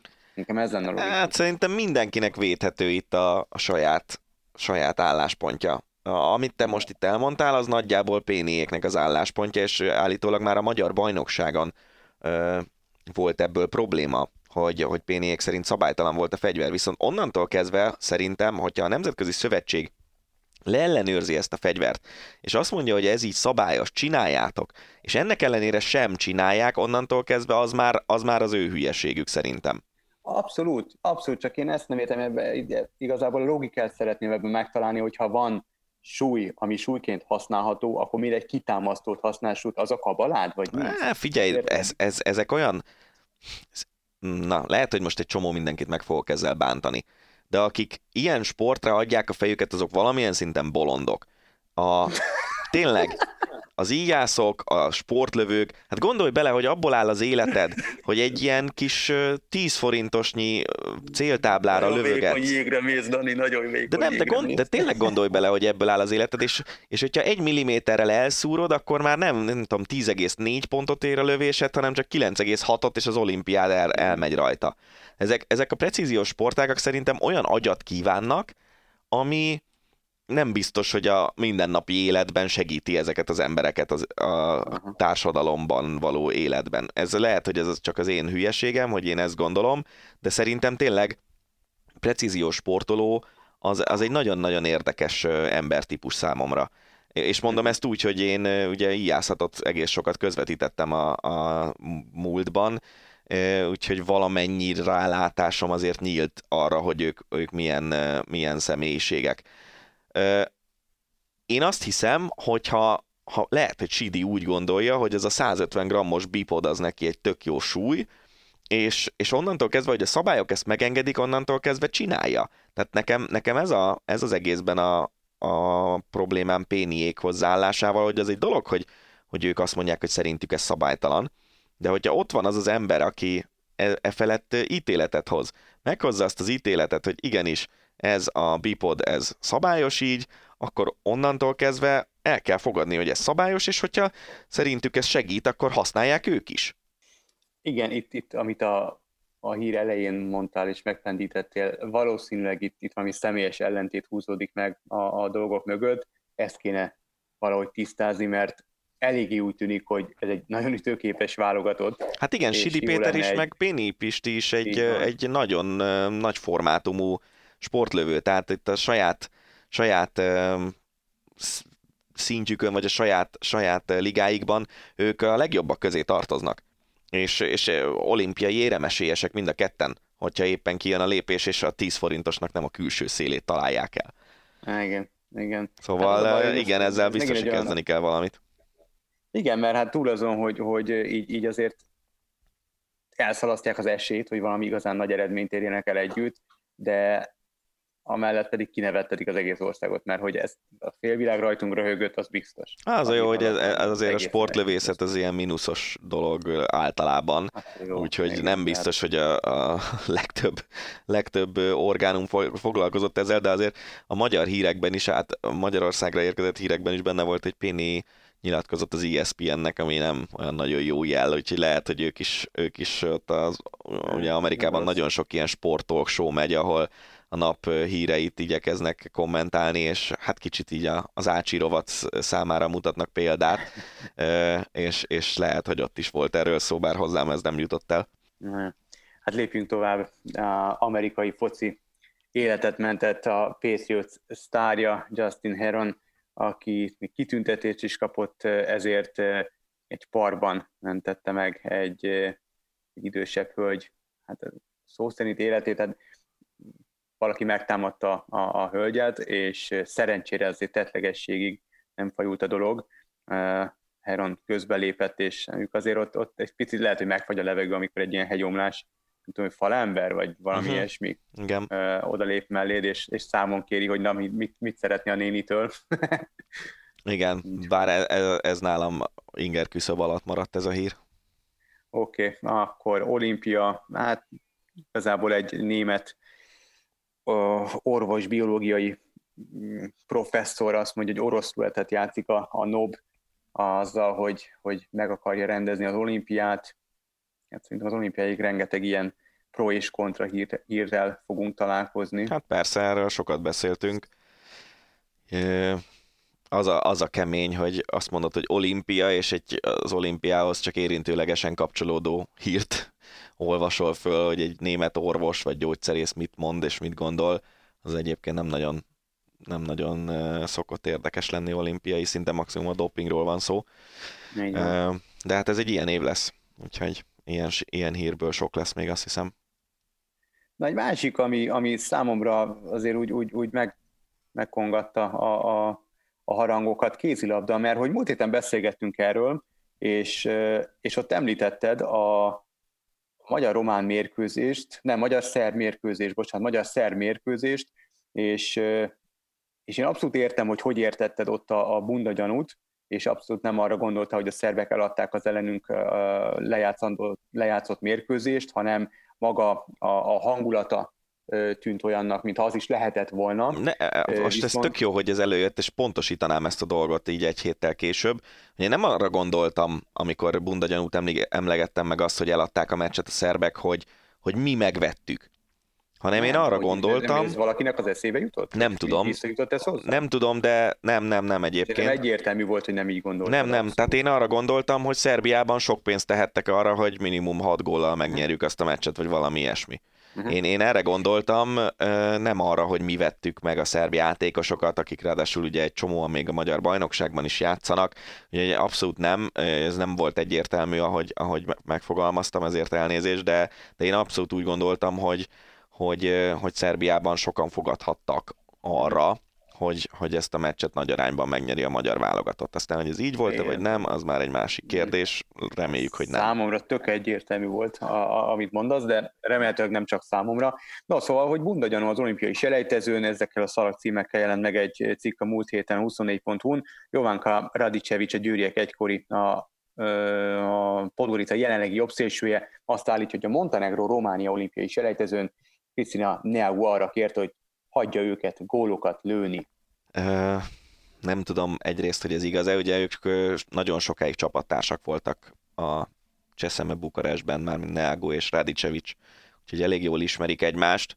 De hát igen, ugye ez a, ez a fő probléma ezzel az, hogy ha igaz, ha nem, egyáltalán szóba kerülhet ez a dolog, és hogy, hogy nagyon sok esetben az a probléma ezzel a mostani selejtező rendszerrel, hogy, hogy igenis lehetőséget teremt arra, hogy, hogy bunda legyen. Mert hogy az utolsó meccs az már, az már ki tud hozni olyan eredményeket, mint ahogy kihozott a, a francia-portugál-horvát hármasnál is, hogy az utolsó meccsen játszó csapatoknak van olyan eredmény, ami mindkettőnek megfelel. Ugyanezt történt itt a, a román-montenegrói meccsen is, hogy volt olyan eredmény, hogy ez a két csapat jut ki az olimpiára, és Norvégia nem az Európa-bajnoki címvédő, de, de aztán ugye talán az, az erőviszonyoknak megfelelően végül a románok estek ki ebből a csoportból.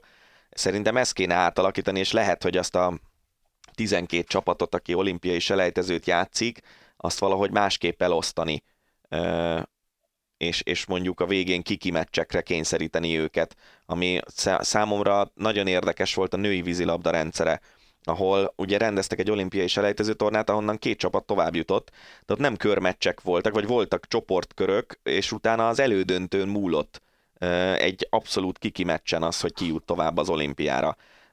Nem feltétlenül jó az sem, mert mi van, hogyha mindenkit megversz 10 góllal, és aztán az elődöntőben meg pont rosszul jön ki a lépés, és kikapsz. Úgyhogy az se feltétlenül a legjobb megoldás, de, de az biztos, hogy ebben a mostani lebonyolításban benne van ez a, ez a probléma, hogy, hogy lehet, hogy, hogy bundázni lehet, vagy meg lehet beszélni egy olyan eredményt, ami, ami mindkét csapatnak jó. Hogy most ez megtörtént-e, vagy nem, szerintem ez sose fog kiderülni, mert Neagu biztos tagadni fogja, Radicevic mm-hmm. meg állított valamit. Persze. Nem tudjuk. Akkor lépjünk is tovább, minden esetre azért ez pontosan egy egész érdekes, másrészt nagyon sajnálatos. Fucsovics Marci lehető leghamarabb top 10-es játékos szeretne lenni, mi is ezt szeretnénk. Én is szeretném, hogy Fucsovics Marci, Marci top 10-es játékos is. Én magam Én már nem leszek lenni. szerintem top 10-es játékos. Hát nem tudom, hogy ez mennyire reális mostanában, jól játszik, de hát azért az, azt látjuk, hogy, hogy Rubjovtól kikapott kétszer, tehát azért az igazán jó játékosokkal még meggyűlik a baja. Lehet, hogy ne a top 10 az nem reális, de mondjuk a 20-30 biztos, a 20 az lehet, hogy igen. És hát nyilván szurkolunk neki, mert tök jó, hogy Olyan, ilyen persze. formajavuláson esett, tehát egy, egy egyébként magas szintről tudott még előre lépni. Meg ami szerintem baromi jó, hogy az az, az, az akarat, ami megvan benne, hogy, hogy ide eljutott, hogy, hogy ő, ő ezt akarja. És ezért tesz is, és hétről hétre jobb formában játszik, és hogy, hogy van ez az elhatározása, mert nyilván ez viszi előre. Igen. És hogy hogy drukkolunk neki a golf világ első Dustin Johnson kijelentett, hogy nem indul el az olimpián. Ugye a golf az nem egy olyan ilyen olimpiárős sportág, hosszú évtizedek után legutóbbi olimpián tért vissza a, a játékok közé, és ami számomra egy picit furcsa, Dustin Johnson én, aki szereti a golfot és figyeli, az, az szereti őt is, és, és nem csak azért, mert a Paulina Gretzky a felesége, hanem azért, mert egy baromi jó golfjátékos. Számomra borzalmas, borzasztóan furcsa, hogy egy olyan sportágnak az egyik legjobbja, amely ilyen hosszú idő után jut vissza az olimpiára, ráadásul egy olyan ország sportolójaként, ahol borzasztóan komolyan veszik az olimpiai szereplést, valaki kerekpereszt lemondja az olimpiáról csak azért, mert részt akar venni a TEDx Kupa sorozat utolsó tornáin, amit amúgy már megnyert, ami amúgy számára nem pénzkérdés, mert lehet, hogy 15 millió dolláros bónusz jár a, a későbbi győztesnek, de Dustin Johnson megnyerte már, és pályafutás során keresett, én nem tudom, most már több száz millió dollárt. Tehát, hogy valakinek ilyen szinten ne számítson egy olimpiai aranyérem, az, az számomra nagyon furcsa. Szerintem a, a dolog kulcsa az ott van, amit mondtál, hogy egy olyan ország, ahol, ahol fontos a, ahol az olimpia nagyon fontos, szerintem ez nem feltétlenül van így az Egyesült Államokban. Ott, ott szerintem sokkal fontosabb akár az egyetemi sport, egyetemi amerikai foci vagy kosárlabda, so, fontosabbak a major ligák.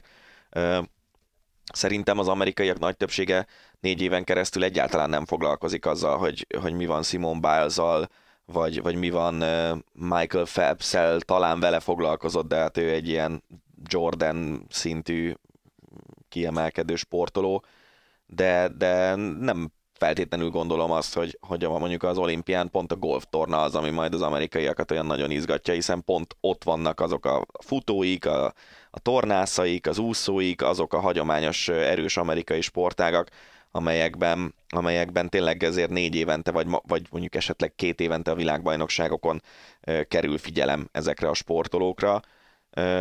Nem tudom, hogy szintén szólva például, hogy a, ugye az NBC közvetíti Amerikában az olimpiát és meg a golfot is nagy részt, hogy mondjuk nem -e, nem -e közvetítik a FedEx kupa utolsó tornáját az olimpiai golftorna kárára majd.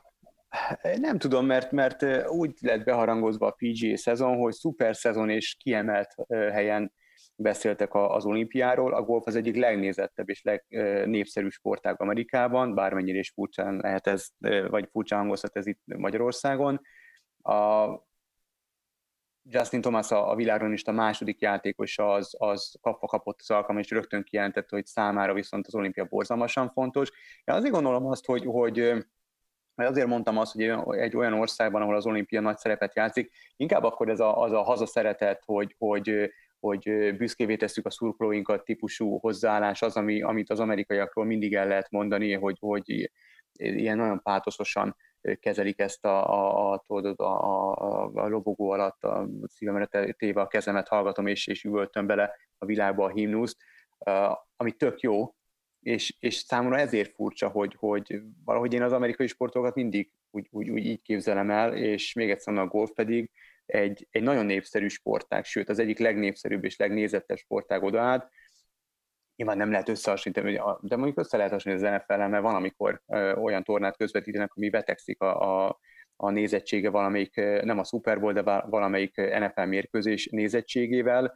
Ráadásul az előző olimpiát Rióban a Justin Rose egy angol játékos nyerte, tehát amerikai még nem nyerte, most óriási esélyük van, mert nagyon jó csapattal mehetnek ki, nagyon jó játékosok képviselnék az amerikai nemzetet, úgyhogy számomra ez ezért volt meglepő.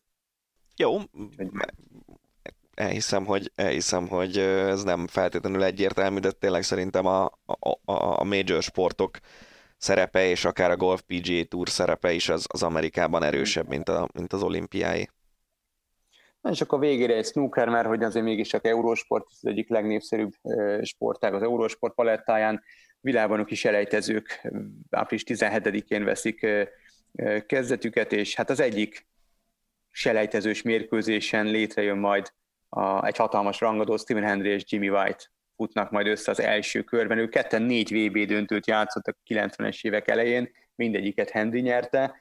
Jimmy White az a, az a legenda, aki, aki hat VB döntőt bukott el, és hát bőven túl vannak már a, a pályafutásuk zenitjén. Henry visszavonult, most ért vissza, Jimmy White sosem vonult vissza, de azért ő már, már rég nem az a játékos, aki volt. Két ötvenes úriember, óriási legendák, és VB részvételért játszanak. Tudod, mi jutott eszembe erről? Ezek a most divatba kerülő ilyen legendás boxolók rimeccsei, Holyfield, Tyson, meg ezek. Ja, ja, ja. Csak azzal a különbsége, hogy snookerezni nyilván lehet akár 60-70 évesen is magas szinten. Á, Tysonék bizonyították, hogy azért az ökölvívást is egyesek tudják relatív magas hát, szinten űzni. Azért szerintem, hogy a tyson egy mostani 28 éves top boxolóval hát összeereszted. Annak... gyereke lehetne, persze. Igen, hát ez, az, ez... Megmutatná, hogy hol tart most a 50 éves Tyson a top boxolókhoz képest. De tök jó szerintem, meg hát az, hogy itt egymással játszanak, ez, ez azért ugye azért jó, mert a kvalifikációnak is ad egy csomó PR-t, meg, meg marketinget. Mm-hmm. Uh, úgyhogy hajrá! Nekem viszont van még egy meglepetés hírem, uh, mert hogy uh, vasárnap a katalán kerékpáros körverseny utolsó szakaszán Walter Attila harmadik lett, ami hát ilyen felfoghatatlanul nagy dolog az én szempontomból, aki ugye évek óta közvetítek kerékpárt elég nagy mennyiségben, és, és hát tényleg a, sokszor mondtuk már, hogy pár évvel ezelőtt, amikor kérdezgették tőlünk, hogy mikor lehet majd magyar a túron, meg mikor lehet majd magyar a Giron, meg ilyesmi, akkor azt válaszoltuk, hogy nem tudjuk, soha belátható mm-hmm. jövőn belül nem. És most nem egy olyan magyar van, aki ott lehet a nagy körversenyeken, hanem akár négy-öt, és, és ilyen eredményeket képesek elérni ez hol kell elhelyezni ezt az eredményt? Tehát, hogyha most kicsit nyilván elfogult is vagy egy picit, de, de azért tudom, hogy te egy elég reális gyerek vagy, hol kell, hol kell elhelyezni ezt a sikert? Hát ugye a kerékpársportban vannak olyan szakaszok, amiket megnyernek komoly meglepetésre emberek. Vannak olyan szakaszok, amiknek a szintrajzára, meg a, a versenyen belüli elhelyezkedéséből lehet tudni azt, hogy mondjuk a szökés hazaérhet, és onnan azért nyilván sokkal könnyebb nyerni, mint a legjobbakkal megküzdve. Ugye ugyanazt a távot teljesíted, de adnak neked előnyt lényegében a, a főmezőny tagjai. És itt most az volt a nagy szó, hogy az utolsó körben, úgyhogy Atiék egy elég nagy szökevény csoportból maradtak elől, az utolsó körben volt egy nagyjából 30-40 másodperces előnyük egy elég komoly emelkedőre a, a legjobbakkal szemben, tehát itt Jéz, aki az összetettet nyerte, meg Valverde, meg, meg Geraint Thomas, a túrgyőztes tavalyi túrdobogós Ricsi Port, ők voltak az első csoportban, és velük szemben sikerült megtartani ebből az előnyből egy ilyen 5-6 másodpercet, ha jól emlékszem, és a saját csoportjában lévőket pedig Ati meg tudta előzni. Nem láttuk sajnos a rendezőnek elég sok választási lehetősége volt, hogy kiket mutasson, úgyhogy nem láttuk, hogy pontosan mikor szakította le a saját csoportjában lévőket, de, de az a lényeg, hogy ketten mentek elől, és mögöttük tudta a harmadik helyet elhozni, ami önmagában egy szép teljesítmény, de tényleg hát itt igazából ugye jól kell, be kell kerülni reggel a szökésbe, utána jól kell az energiáiddal spórolni, utána meg kell találni azt a megfelelő támadást, amivel elmész, és ami, ami lehetőséget ad egy ilyen jó eredményre. Úgyhogy itt azért sok mindennek össze kellett jönnie, amellett, hogy Ati egyre jobb formába kerül, és valószínűleg ez, ebből majd Tibó Pino nagyon jó kis hasznot húzhat a, a Giro d'Italián, hogy, hogy Ati egyre jobb formába kerül. De akkor látni fogjuk őt valamelyik nagy körön? Hát az a terv, hogy, hogy idén következő verseny az majd ez az alpesi körverseny lesz április végén, ott már a korábbi túrdobogós Tibó Pinóval fog együtt menni, és Pinó segítője lesz a hegyeken, és a Giro-ra is ebben a felállásban mennek, hogy, hogy Pinó a kiemelt ember, és, és Ati meg az egyik utolsó segítője a hegyen. Ez volt már a hosszabbítás, nagyon szépen köszönjük a figyelmeteket, a témajavaslataitokat pedig továbbra is várjuk e-mailben vagy kommentekben. Köszönjük a figyelmet, sziasztok! Ez volt a Hosszabbítás, az Eurosport podcastje. A műsor témáiról bővebben is olvashattok honlapunkon az eurosport.hu.